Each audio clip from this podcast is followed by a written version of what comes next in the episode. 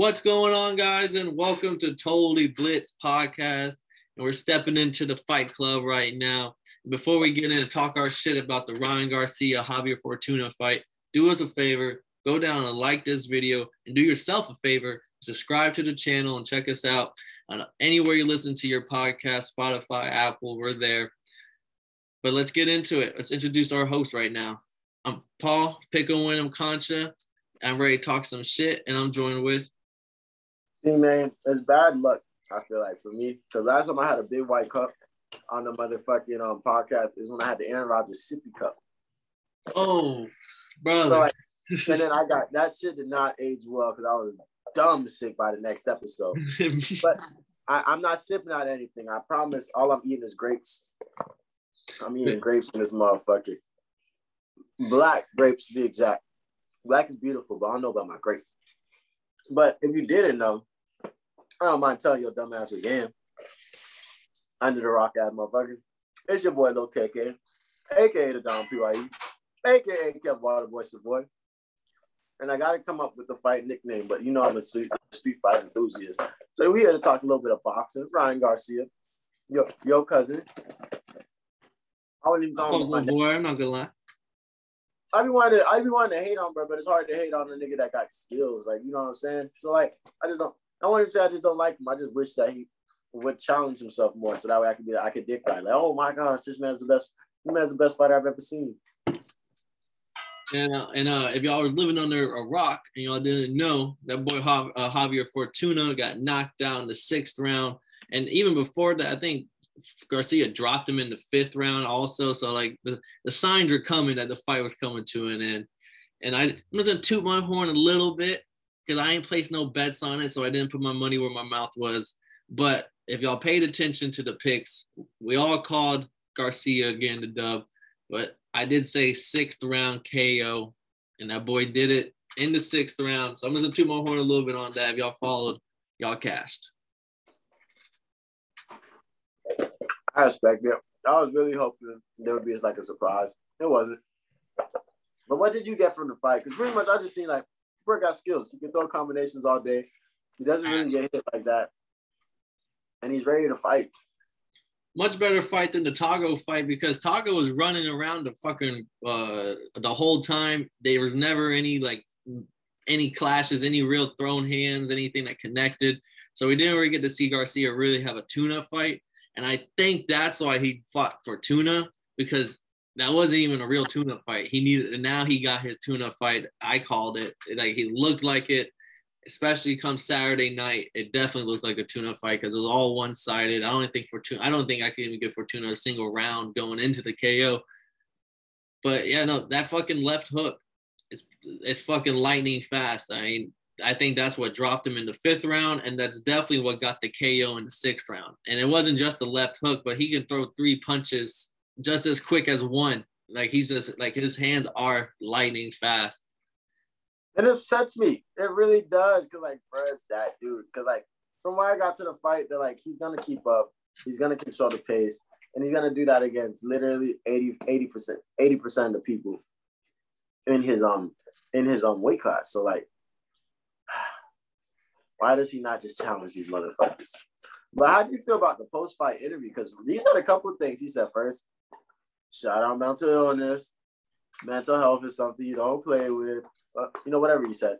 And then he said, um, you gotta stop hating on him. So that's why I'm not coming over here yawning this shit because he is a good fighter. He does have skills. But he also said that he's never going back to 135 unless it's a fight tank. No, he said he's never going back to 135. Tank is the next fight, though. He wants Tank to come up. But first off, how do you feel about him not going back to 135? Because he looked decent at 140, but like he's big for 135, so I can see him moving up. I still think it's early. He's still young. He hasn't really fought anyone of other than Campbell. That was his one real test outside of uh, uh at 135. I was Gamboa. He got Gamboa, didn't he? He did. I mean, everybody got Gamboa 135 at this point. 135 to 145 Gamboa's names on a lot of resumes.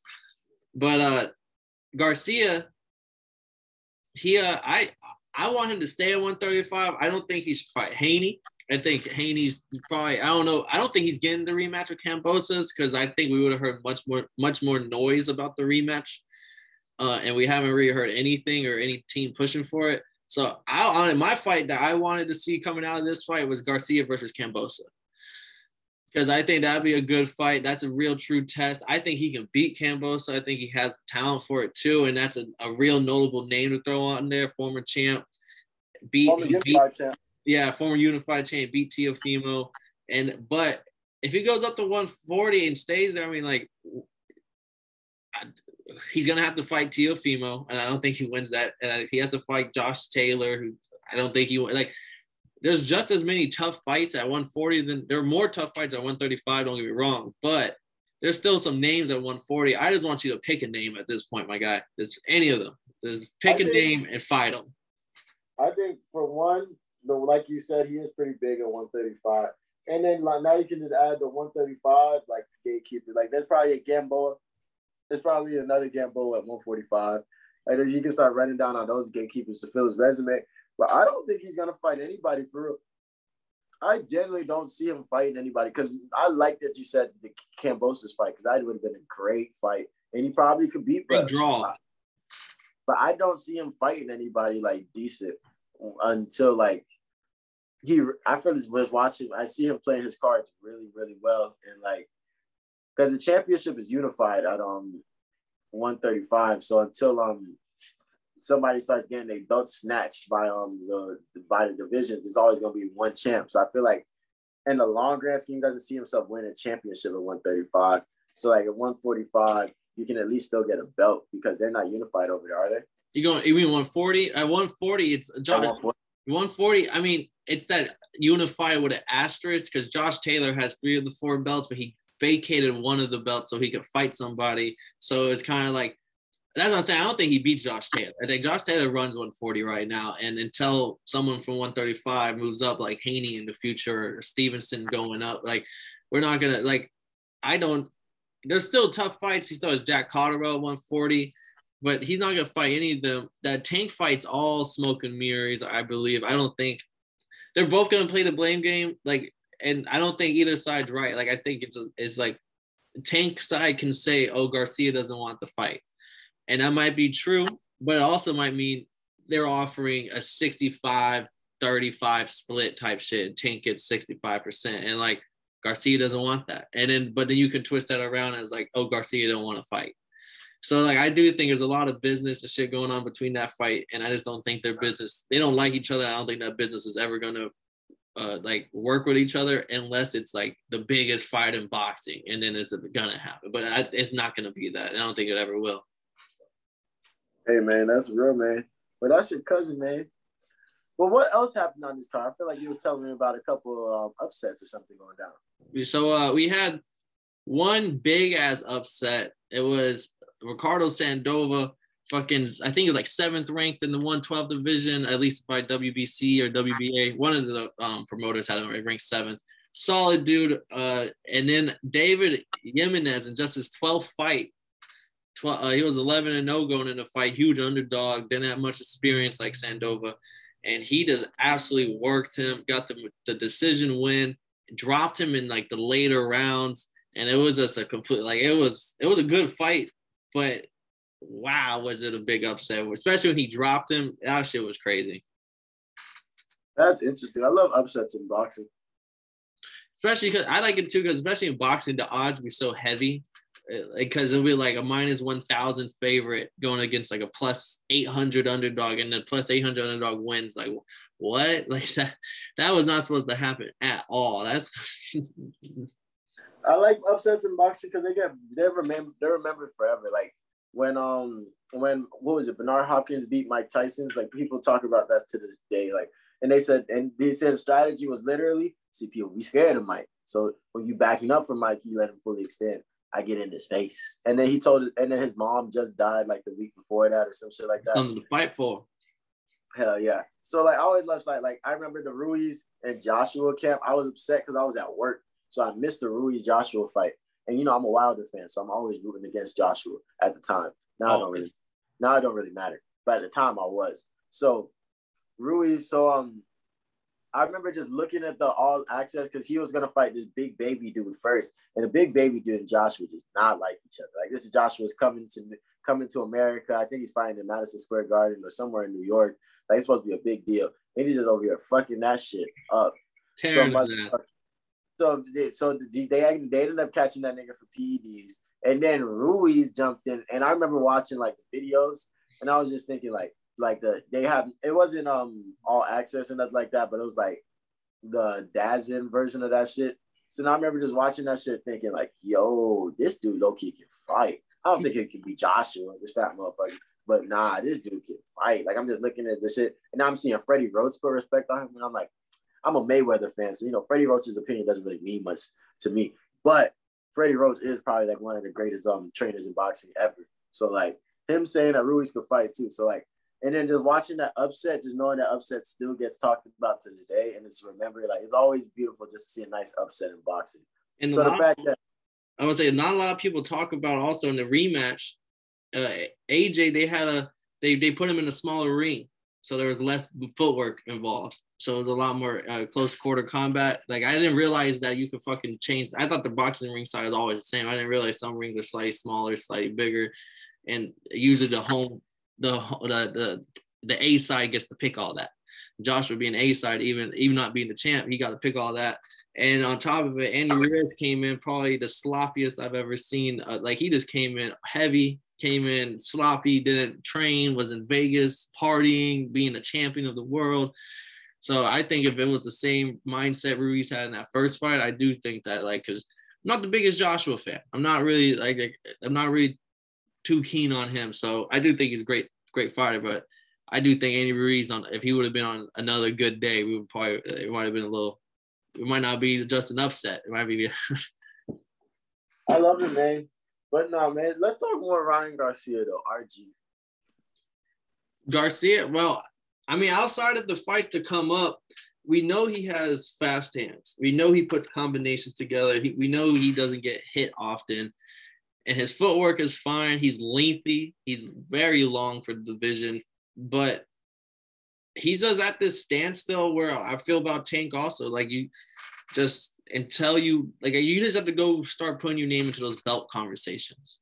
And I haven't seen you even like try to put yourself into those belt conversations. And like that just makes me not want to really back you as much as other fighters because you might have all the talent in the world, but if you're not really fighting nobody, I what is there to talk about? I respect it to the fullest, man. I just look at bruh and I just think, I think floor. I just think because boxing is such a you can't have more than one loss type of um sport. So I just really sit down and think like, you like you said, he's never gonna put himself in a championship. Um, he's never gonna put himself in a championship contention. So like, what is like? Can you really do an entire boxing career where you make most of your you make your money in the ring? Definitely, you're talented and stuff like that. But like, is it really? is it, can you really do an entire career and never thinking well not I wouldn't say never thinking but just never putting yourself in that name that title talks is Tank and like RG is that like a thing that's going to continue happening is that thing that's already been happening it's like whenever I look at them those are the questions I ask I just be sitting there thinking like there's because the the next generation of dudes is nice like Shakur Bam like them boys is nice. I'm just there thinking like y'all look are they just gonna expire? And they'll it's kind of I think I don't know I can't speak for them, but what I think is they might just be waiting because like some of these belts are tied up with unified champions that they might not think that they can beat or it might be a 50-50 fight and they don't want to be put in that position. They always want to be in a 730 fight so i think they might wait for they might move up a division. They might like like, do all that stuff until they find someone that's like a, a, lone champion with one belt that they know they can beat, like a W.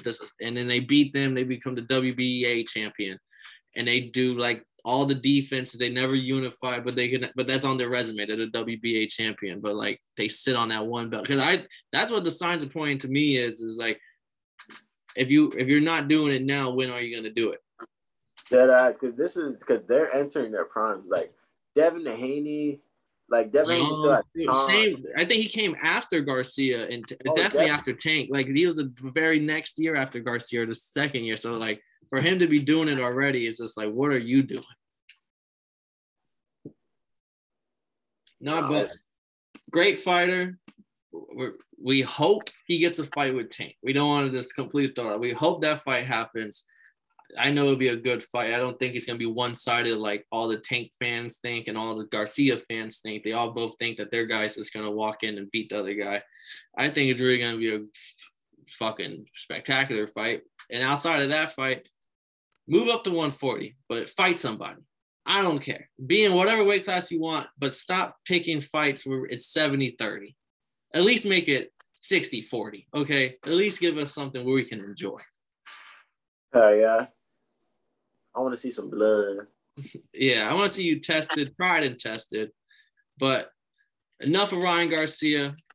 Uh, we're about to step out on this motherfucker, but we also got UFC episodes dropping this week, so tune into those. Big. Also, we got the London card coming up later this week. no boxing really to talk about, but stay tuned for Totally Blitz because we got a lot of shit coming your way. Kev, you got anything to add before we step out? Ryan Garcia is a talented fighter, good businessman, but fucking disgust me, you dirty bitches. Fuck all of y'all. Got you on 4K. Problem with being problematic. Get the light beam on me ready for electrostatic. Don't you step into this box if you're not batting. Then my gang got tools. You could call them boy crap, man. This gang got rules, man. You better watch your passes. This ain't not new. And this is the medicines. We've been on that rock star regimen. Knowing sent. Higher than I ever been. I got a